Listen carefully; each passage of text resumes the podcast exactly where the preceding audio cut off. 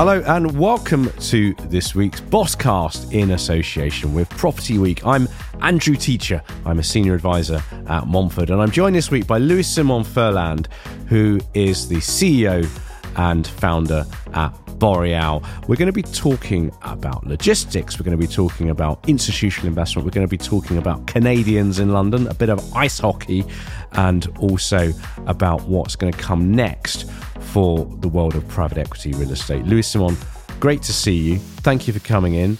How is everything in your world at this minute? It's been a difficult year for everyone, particularly those in more of the startup boat. But you're not a startup anymore. You've been going for nearly two years. You've got a significant mandate with Cadillac Fairview, and you've built a pretty astonishing team around you. Well, first, thanks, Andy, for having me. And then, yeah, it has been a very interesting two years to launch a business. But as you said, despite obviously the headwinds, we've grown the business. We started four guys and two laptops between the four of us. Now we've got 23 people. We've got people in France. We've got people in the Netherlands. And look at a challenging investment environment and one that's been obviously changing a lot over the last 24 months. But also a great environment and a great vintage looking forward to be able to invest and have dry powder. So let's dial back a little bit and explain what Boreal is. Sounds a bit like L'Oreal. You've got great skin, so maybe there's an alignment there with cosmetics, but you don't come from a cosmetics background. You studied law originally and then real estate at Columbia. Tell us about some of your background. And many people listening to this will know you from your role at Blackstone, and you were synonymous with Logicor and really the coming out party for industrials over the last 10 years kind of had your face stapled to the posters, really, let's be honest.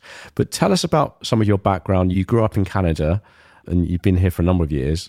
Correct, Andy. I'm not sure where to start here, but uh, yes, it all started in Canada a few years back now.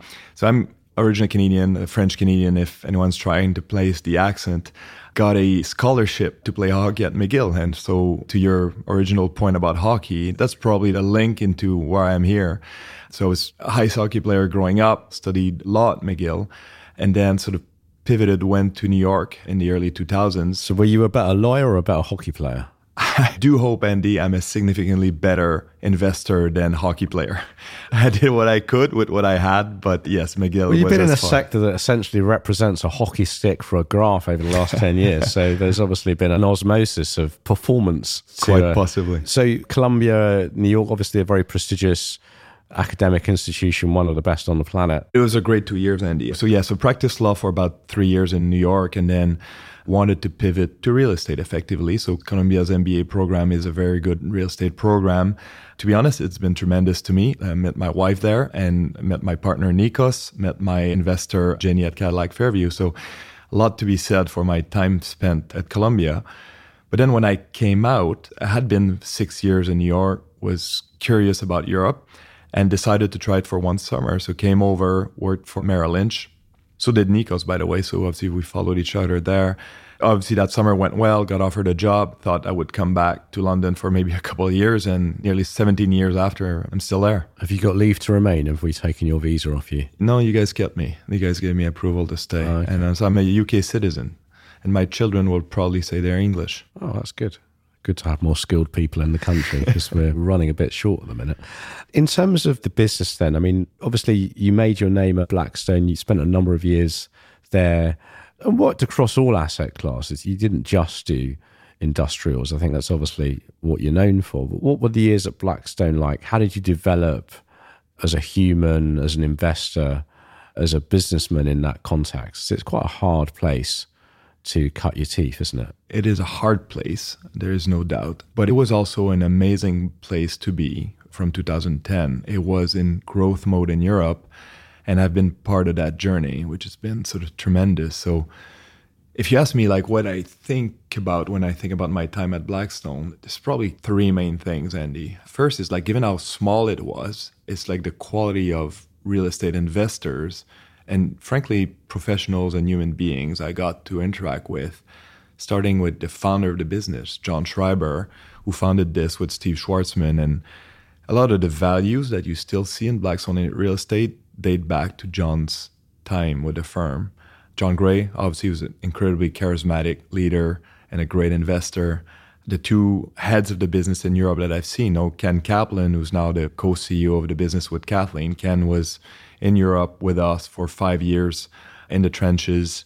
Anthony Myers, who is probably as close to a mentor as I've had in this business, and those were obviously extremely rigorous, extremely hardworking, but people that also treated people decently. And that was definitely something that was not negotiable at Blackstone. And frankly, even like to the current leadership, James Seppala, Samir Amici, Farhad Karim. So the people I got access to there, yes, maybe it's not an easy place. No, this is not a lifestyle place to be. But the quality of the people I got to work with day in, day out, that's probably the first thing I would say about my time there. The second thing, which I hope to use in my business, is I've seen how they've grown and how they've identified avenues of growth and then found the right people within the business to kind of grow these things and kind of put the weight of the institution behind them. Mm. So it was still at the time a very entrepreneurial place where you got a lot of room. I mean, you mentioned Logicor, but I could only build this business by having had a lot of rope to grow it, but it was still remained fairly disciplined. So it's not like you were out there doing anything. There was definitely a high level of discipline. And I guess the last thing I can say about my time there, I think if I think back, is the really talented group of guys that were there. And now these guys are all over the market. And I mean, it's an incredible network, but also, to be honest, almost more importantly, the vast majority of these guys are friends, no? And they're all across Europe, across different businesses. So yeah, was it a lifestyle place to be? Certainly not. Did I grow a lot as an investor in human beings in my 10 years there? For sure. And how does it impact you having children and being a father? How did you align those two very different but important responsibilities? It's a very good question, Andy. The key, I think, for me at least, was to have a supporting partner, a supporting spouse. I mean, Tammy was at MBA school with me. She understood what I was trying to do, and she was willing to sort of deal with more of her fair share, frankly, of taking care of children and the household duties to allow me to do this. So that's definitely a key. And look, life is all about compromises, and we hope we made the right ones, and we think we probably made the right ones, but reconciling the two was never going to be easy. It's tough not to regret not having spent more time with your spouse, your kids, your friends.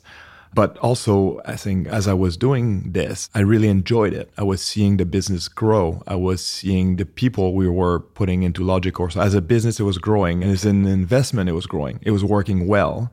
I didn't do this by myself. No, there was a lot of people that worked with me on this, and I enjoyed spending time with them. So it was a challenge on the family, but it was also exhilarating. And if maybe I have one regret is maybe that I wasn't able to compartmentalize it enough.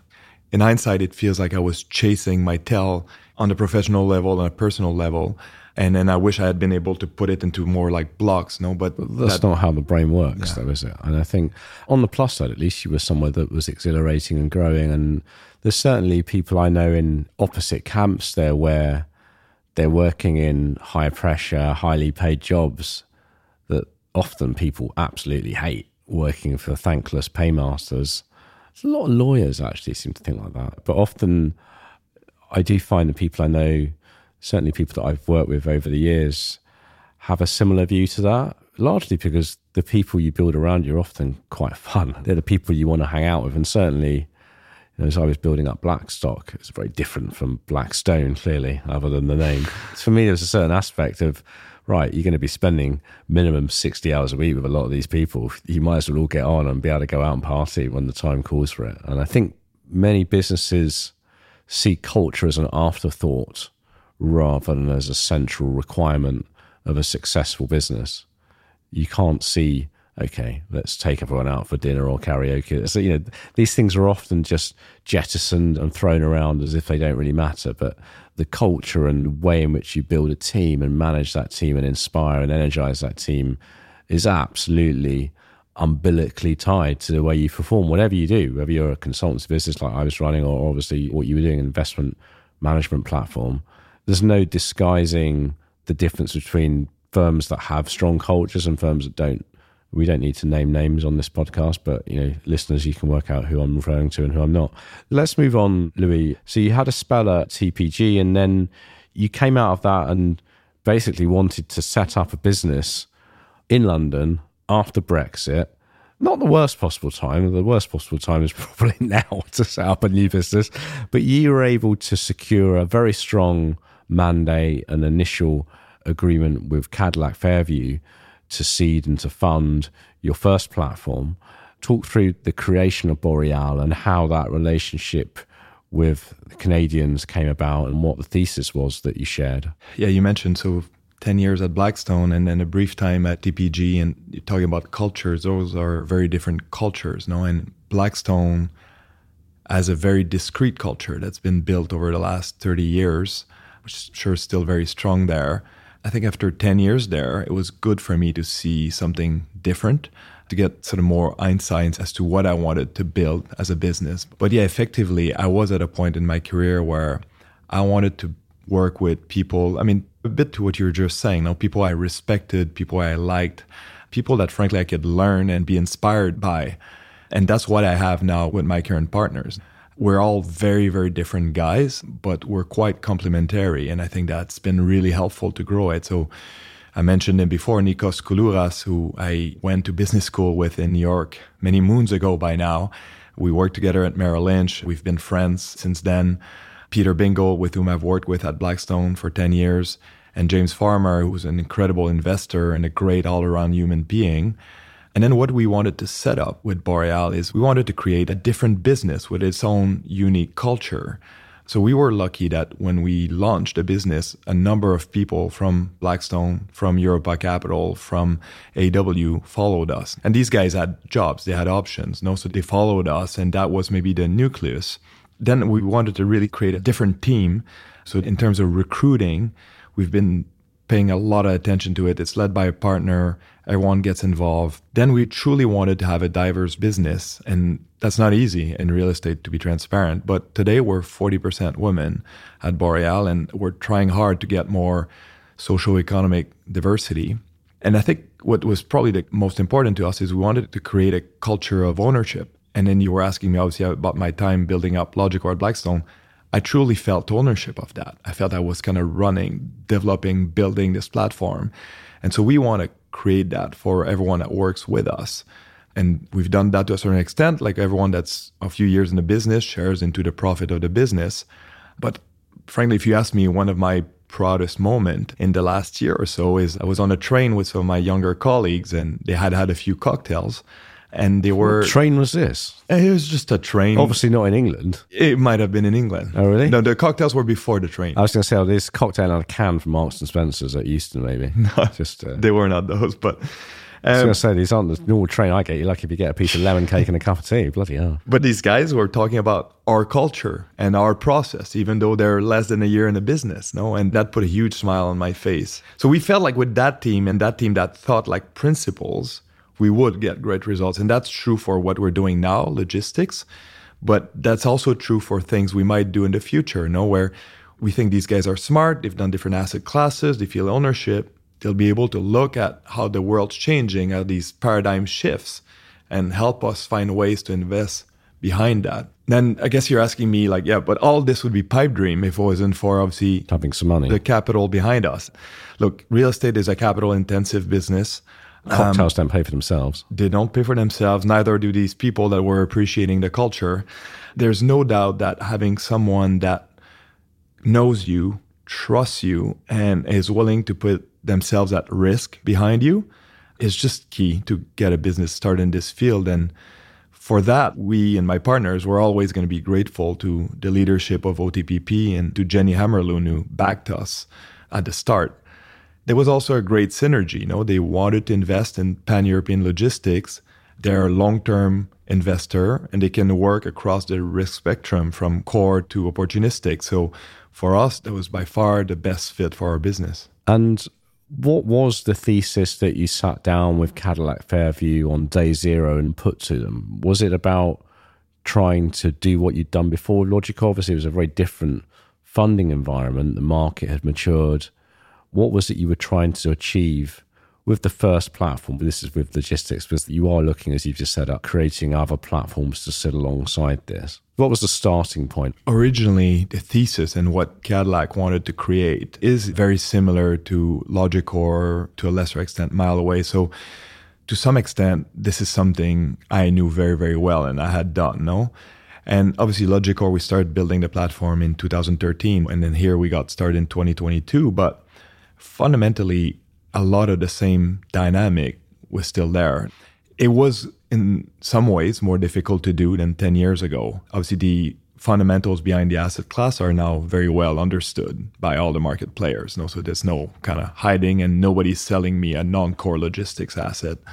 And the industrial industry is a lot more institutional across Europe than it was 10 years ago. So that makes it more difficult. But if you kind of take a step back, forget that we've been talking about some of these themes for a long time, Andy, they're still very much there. No, like e-commerce penetration rate is still a lot lower in continental Europe than it is in the US and the UK, and that's going to keep moving in the same direction. I think you have some new themes. Reshoring is a real thing. It's actually quite difficult to quantify in Europe. In the US, you can quantify it fairly well because it's all at in the Mexican border to the US, and you can see there the increasing in stock, the rents going up, and all that. In Europe, as usual, it's a bit murkier to get the data. It's a bit more dispersed across the continent, mm. but it's happening. Like a couple months back, I was in Valencia and I looked at a warehouse that's full of furniture that's done in China Historically, that furniture was put on a boat and delivered straight to the stores. Now they rent 40,000 square meters to store that furniture in Valencia in case there's a disruption. No, they've just lived through this with COVID. So, is that a structural change, or do you think that's an initial knee jerk response to the pandemic that might die out as and when cargo costs reduce back because cargo costs are very cyclical, aren't they? You know, we have a spike in shipping costs every couple of years, and we're still at the top end of that now, even though they've come off a bit. I think that's a structural change. Now, is it likely to die down? I would say no. I think, look, the tendency obviously is not to hold inventory if you're corporate. No, there's a cost to that. Yeah. But I think people will probably hold more inventory closer to the consumer than they have done. I think we might have gone past the peak of like. The ideal is Rolex, isn't it? I mean, you think about the greatest business model on earth, it's go into a shop, you can't buy any watches because it's a Rolex shop and you can't buy any watches. Put your money down, you wait however many months a year, and they make it having taken your money off you on day one. It's brilliant. Yeah, well, I'm not sure that people feel the same way about their white goods or their sofa, though. Um, for anyone who's tried to order a sofa in central London and waited three months for it, I think consumers are not expecting faster delivery times on just about everything. So we went through this a few years ago and we were trying to buy a couple of beautiful leather chairs off of John Lewis, I think, kind of whiskey drinking chairs I wanted. And we had the exact same issue. And my wife suggested that we get a returned item off of eBay that had a scratch on it. I've got terrible eyesight, so I wouldn't have seen the scratch on the underside of the arm or something like that. And the time you've got a cat and your children on it, the thing's going to be covered in scratches anyway. And these things not only were half price, but arrived a week later from some warehouse in Northampton. So my advice to anybody listening to this that's got a three month wait for a sofa is if you've got kids and got pets, don't worry about buying it new. but no, I take your point. But that's not a new thing, though. You've always had to wait three weeks for a sofa. yes. I think the market is probably moving in a direction where you will not have when people are getting used to get their detergent within five hours from Amazon. I don't think they're going to wait five months for their sofas. So I think this is changing. And you have things that are less discussed. Obviously, back to your question about like, does that make sense? And did they want to do the same thing as Logicor? So yes, some of the trends are still there. Like for instance, urbanization, which is less talked about. But if you think about it, the world keeps urbanizing. Europe, which is the most urbanized place on the planet, keeps urbanizing. Where are these people going? They're going in the edges of cities, no, where you used to have the industrial stock.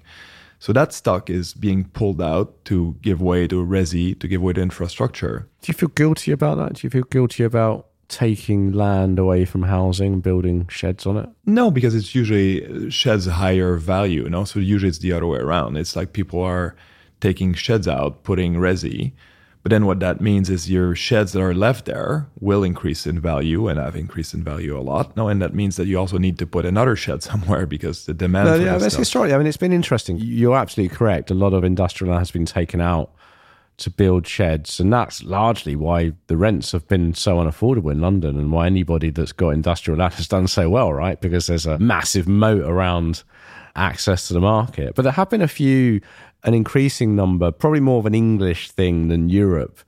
The trend I'm referring to where people holding resi consents have on a few occasions flipped them back into industrial is more a contract of A, how quick it is to develop industrial, B, how complex and risky it is to do resi, and the fact that overall you can probably make more money on whatever your basis is doing industrial in certain geographical markets just because demand is such that you can make the rent stack up. Yeah, I mean, I would imagine that's fairly limited though, Andy, because resi you can build vertical. It's a higher and best value use of the land, no? So it might happen in some cases. Like we bought a warehouse in Dagenham Q4, so a year ago, effectively.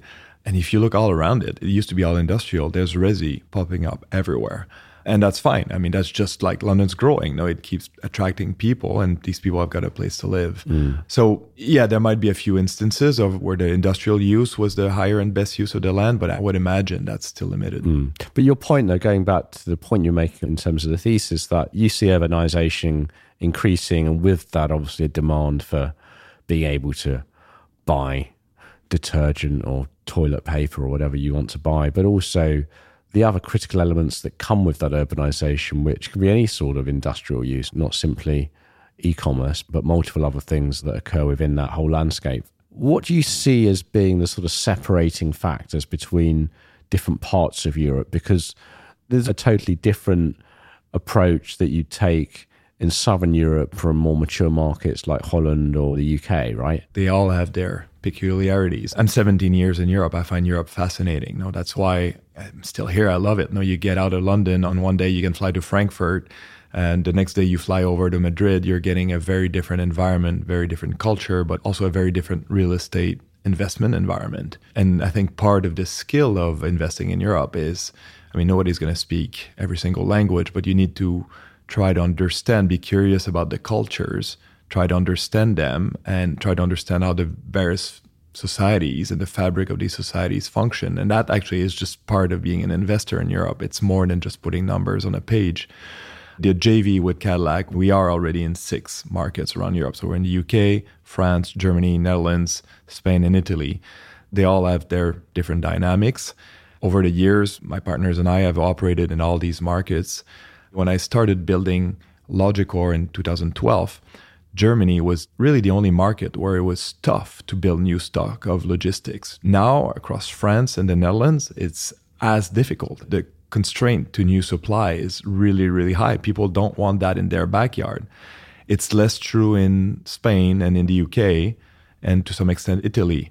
So they all have their own dynamics, ways they work. Like typically, after a market change, Spain and Italy take a very long time to adjust. UK is the first one to adjust, and the Netherlands, and so on and so forth. So when you've seen these patterns a couple of times, you know it, and you try to operate around them. No, mm. and many people have looked at logistics over the last five or six years and thought it's a bit easy. There's lots of people just allocating free money, riding the market. What would you say to those sorts of critics? Well, I think they were correct. No, over the last few years, I mean, the market has been going up and up, so it's quite difficult to get it wrong in such a market. No, that's why I like obviously the market shift now. I think it really is good for a business like ours. No, I mean, I've been doing this since 2007. My partners have been doing this for a long time. Also, we know all these markets. Back in 2021, it felt like you needed to buy today because it's only going to be more expensive tomorrow or in three months from now, which really doesn't feel comfortable as an investor. Now the market shifted, it's more difficult to read. And I think in this kind of environment, it is not that easy to aggregate logistics across Europe. Each country's got its own set of laws, ways to structure, its own set of characters, its own banks. And you got to learn to navigate all that, have contacts in all these places which is what we've done. I mean, all of us, the partners, we've been doing this for almost 20 years each in Europe, and so does our team. So the people that say it was easy, yeah, it was easy for a while. Now you could get caught, no, obviously, if you were investing in 20, 21, 22. Also, generally, given the shift in the assets in the sector, I think you could probably invest all the way to 2019 or so and have done all right. Your assets are still probably worth more today, which is not the case for office, for instance. No. And we're going to see some big shifts. And I think looking across into 2024, we haven't really started to feel the pain, have we, in the space in terms of European real estate? We've seen some of it in Germany. We've seen the odd deal here fall out. We've seen refinancings grind to a halt in certain areas, but it doesn't feel like that has really rippled through the market yet. That's correct, Andy. I think the asset class we're now active in is probably the one that readjusted the fastest because there's demand. Obviously, people generally are positive on the midterm fundamentals. So that's created a bit of a price discovery, which started with the UK retail funds needing to sell in Q4 22. And we were quite active when that happened that started to create a bit of price discovery around Europe. And that's today the asset class that trades the most. So, so you're able to buy stuff at discount from some of the big fund managers that were gating, that were facing redemptions, needed to sell assets. That's what you're seeing in logistics now. You're not seeing distress really. You're seeing people that need liquidity for one reason or another, and that's the liquid asset class that they can sell where there's a market for it. So, to your original point, Yes, you haven't seen it yet in office. People are not trading it because obviously the markdown is just too significant. I mean, if I look forward 2024, I don't know how much investment volume we're going to see. We've just gone through such a massive shift in interest rates. And I think most people probably agree that interest rates have peaked. I don't think what people don't know is where should real estate yields be in that environment where capital is scarce or is more expensive. And until people know that, then I think people remain hesitant. The core money will definitely be hesitant, as they should, because they're not paid to make that sort of bet. So a volume should be fairly low in 2024. I would imagine in all asset classes, obviously for us we want to be invested in 2024 no we want to be investing in 2024 because in environments where you have less liquidity is usually where you have the best investment vintages yeah yeah and i suppose as well you talk about prices coming back quicker in industrials versus retail offices presumably that's also the nature of the tenant base you have because the tenant base for a business like Boreal and for others in your asset class, it's quite a broad church of different players from, as you said earlier on, e commerce businesses, logistics firms, energy and infrastructure. So you're actually exposed to quite a broad array of sectors. Whereas if you've got an office fund, you're largely going to have law firms, professional services, banks as the tenants, which whilst broad is still a relatively focused area of the economy, right? And if the bank's having a bad time, the lawyers are going to be having a bad time, and the office rents are going to go down. Whereas if you're exposed to a broad array of different occupiers from fashion to sofa retailers to DHL, FedEx, and Amazon, then that's actually pretty wide. Yeah, no, that's correct. Like industrial, historically pre sort of e-commerce was effectively like a fairly high beta play on the macro, you know? even our portfolio now, which is getting bigger, we're exposed to a number of different industries. And look, yeah, there's things we talked about e commerce. I mean, that secular shift is still happening. So, on some of our assets, we do have e commerce tenants that are still active, still have growth in their business, not the growth that obviously you saw during the pandemic, but looking for space. But that being said, look, we're feeling the macro headwinds like the office business, I think, especially for the bigger assets where people were corporates. So some of the manufacturing or like cosmetics or whichever type of tenant, like before you're just making a decision to take a 50,000 square meters warehouse asset, the big corporates probably said like, we're not spending anywhere. No, so you're going to probably put that one on hold or you're going to take a while to make your decision. So I'm not going to try to say we're not affected. I think what is. But you're saying there's a buying opportunity now because there are companies that are in distress, these assets are more liquid, and you've got some pretty good money stockpiled through your partnership with Cadillac.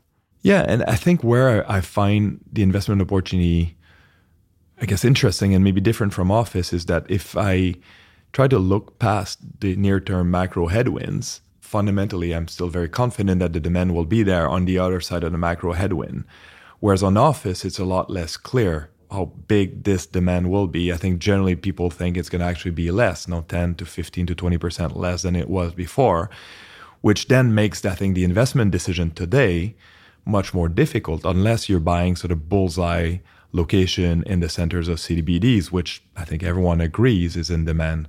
I think that bigger question on office is what about these more secondary locations and where's there going to be the demand for this? Whereas on logistics, to some extent, the demand's going to be broader across the different locations on the other side of this macro slowdown. And how do you see other asset classes evolving over the next year? So we touched a little bit on Resi, and you've done a little bit of Resi at Blackstone, but where do you see that? Because obviously, student housing has done pretty well over the last years. It's been a star performer during COVID across Europe. Again, many of these markets across the continent are very underdeveloped, are very immature. There's a structural imbalance in the supply of housing versus the demand as there is with industrial, but it is harder to build the stuff. It's more political. You've got many, many more tenants in a building. And it seems like the spectre of rent controls is going to play a big part in how England develops as it has in Scotland. And all of these things make it a bit more hard than it is maybe to build a retail or a logistics box. Yeah, there is no doubt. Look, I mean, for us, yeah, all of us partners at Boreal, we've all done different things in our career. And also, near term, our focus is very much on our industrial platform. I think we love the opportunity we have now, given the market repricing, and we think we can build something much larger and super interesting. And we keep our eyes on the other sectors, knowing where everything is heading. And I've got friends in industry doing everything from retail to office to resi to student housing. So, where do I see the other sectors? It's difficult to sometimes have a clear answer because I don't feel I'm deep enough in many of them, obviously being focused on one. I think for us, what we want to be doing in the midterm as we kind of eventually invest on other asset classes is kind of find these like paradigm shift, these secular tailwinds that drive behind an asset class. And that applies to Resi. You're right in terms of people moving towards city, as we talked about before. And yes, in Europe, it does have complications because, yeah, you have rental controls everywhere you don't know when they're going to come and in which form they're going to come, which in my view is a big risk, which is not something we have in the logistics business today. I think the European market, because it's fragmented, because different countries, different systems of laws, remains 15 years behind the US. So a lot of the asset classes that exist in the US, like student housing, like manufactured housing, like battery storage, like truck stops, they are behind in Europe. And so we find that for us as a business, given the team we've built, we'll have the ability to kind of see these secular trends and sort of invest behind them. And what are we going to be focusing on? To your point, like, I don't see us focusing on office in general across Europe. I think some people can do that very well.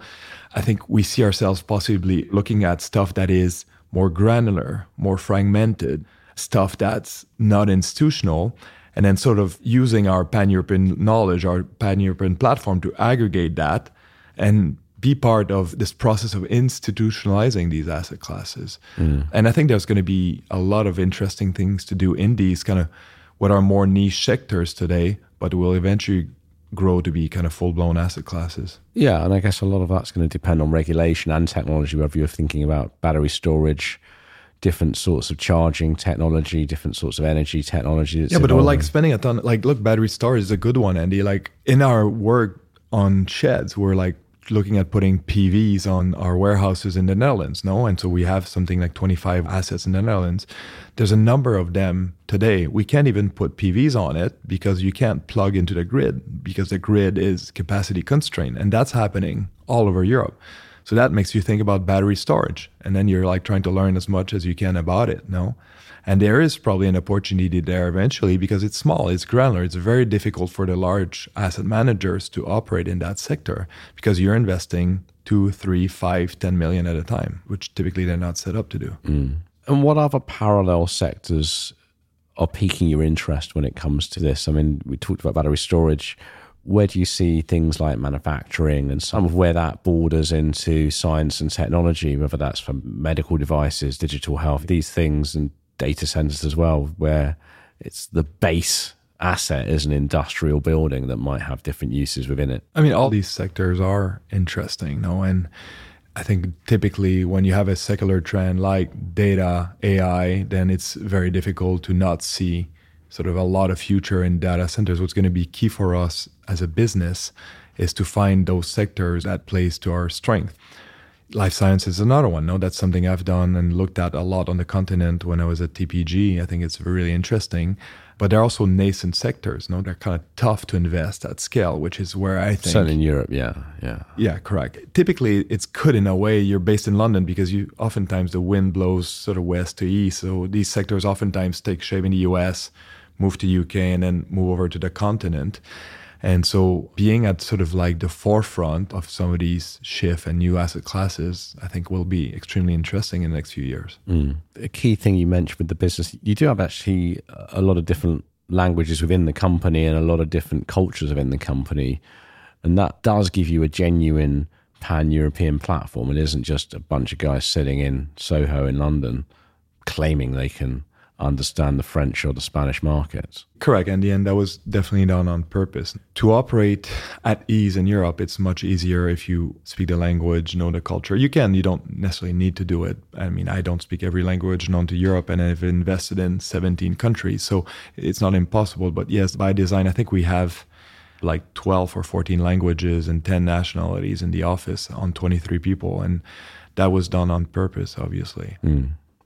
So there's going to be a lot of people in the current climate coming out of businesses, probably coming out of big businesses, setting up their own shops. What advice would you give for any entrepreneurs that are in the position that you and your partners were in a few years ago? What two or three pieces of golden nugget advice could you share for free to some of these guys? God, I wish.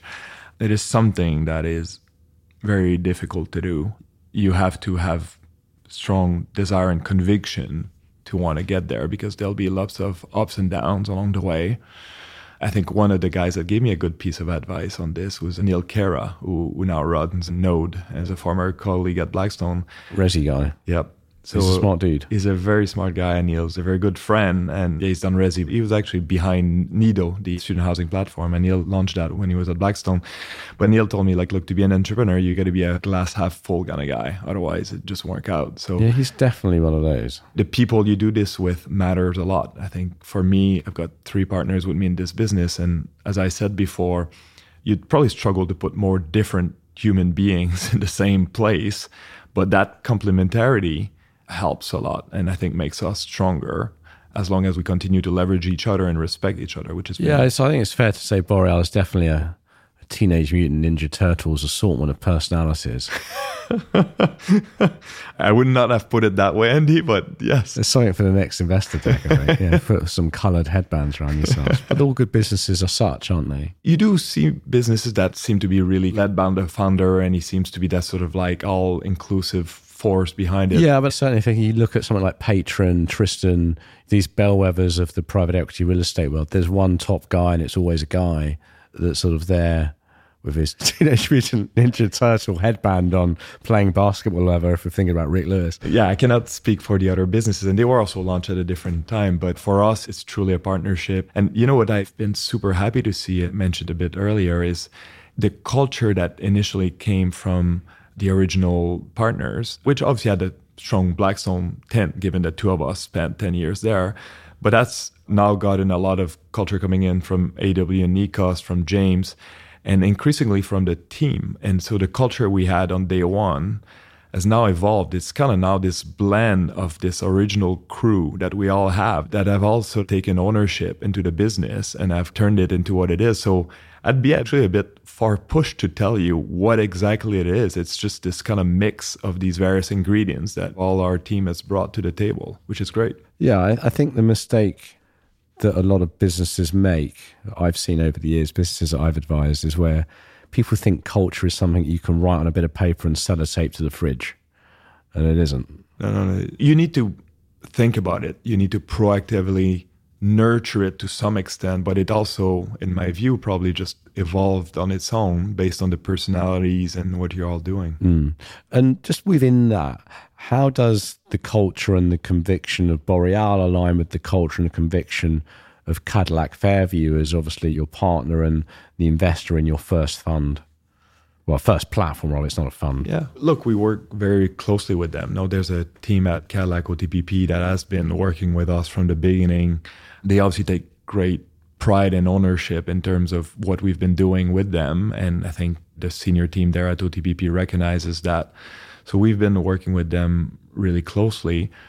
And in terms of investment, obviously we're the ones that knew the asset class very well, but they obviously they've gone to learn it or know it. And they're also long-term investors that want to do the right thing. And that goes from an investment perspective, but also something like ESG, you know, which is something that's very much sort of like important to our investor and something that's super important to Boreal and to our team there. So there's a very good alignment, if you will, in terms of people and investment and how to asset manage going forward. Mm.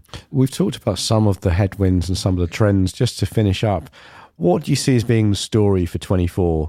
People have talked about surviving to 25, which seems a bit of a glass half empty way of looking at it. But notwithstanding all of the political uncertainty that comes with the US elections and everything else, what do you see as being the narrative for the next 12 months?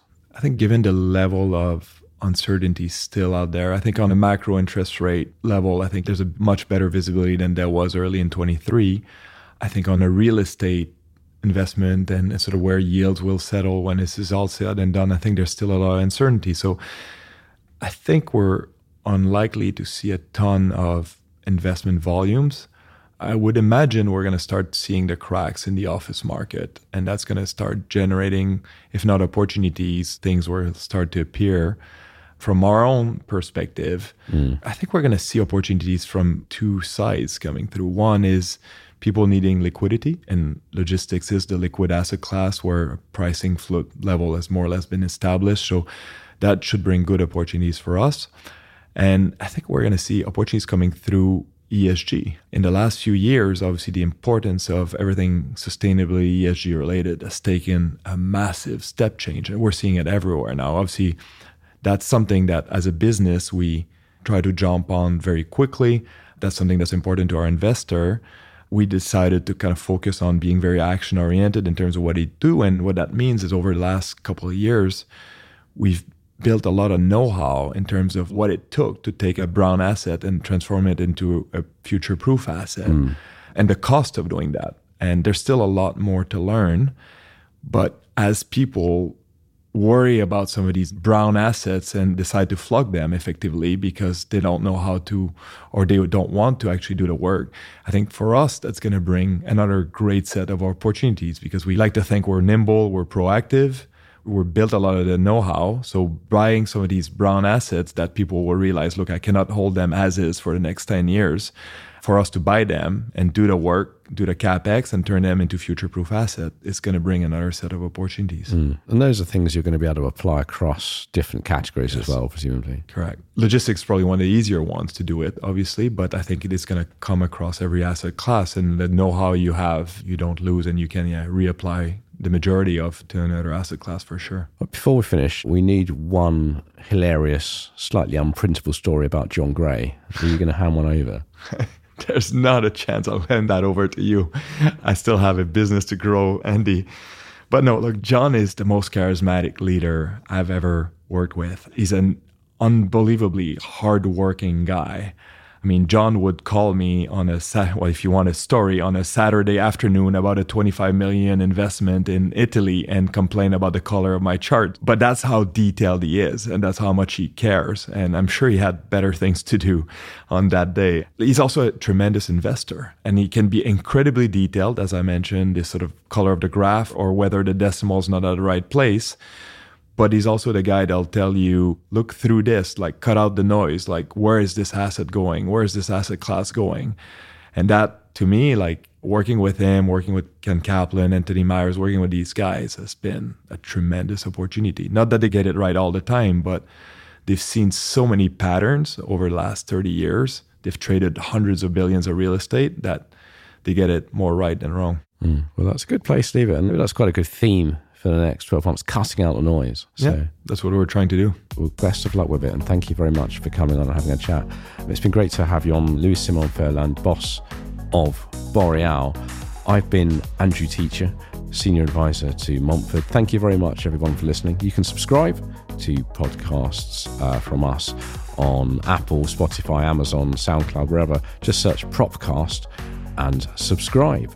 We will see you again very, very soon. Thank you very much for listening. Send your guest suggestions, comments, compliments, and abuse to me via LinkedIn. I will see you very soon. Take care. Bye bye.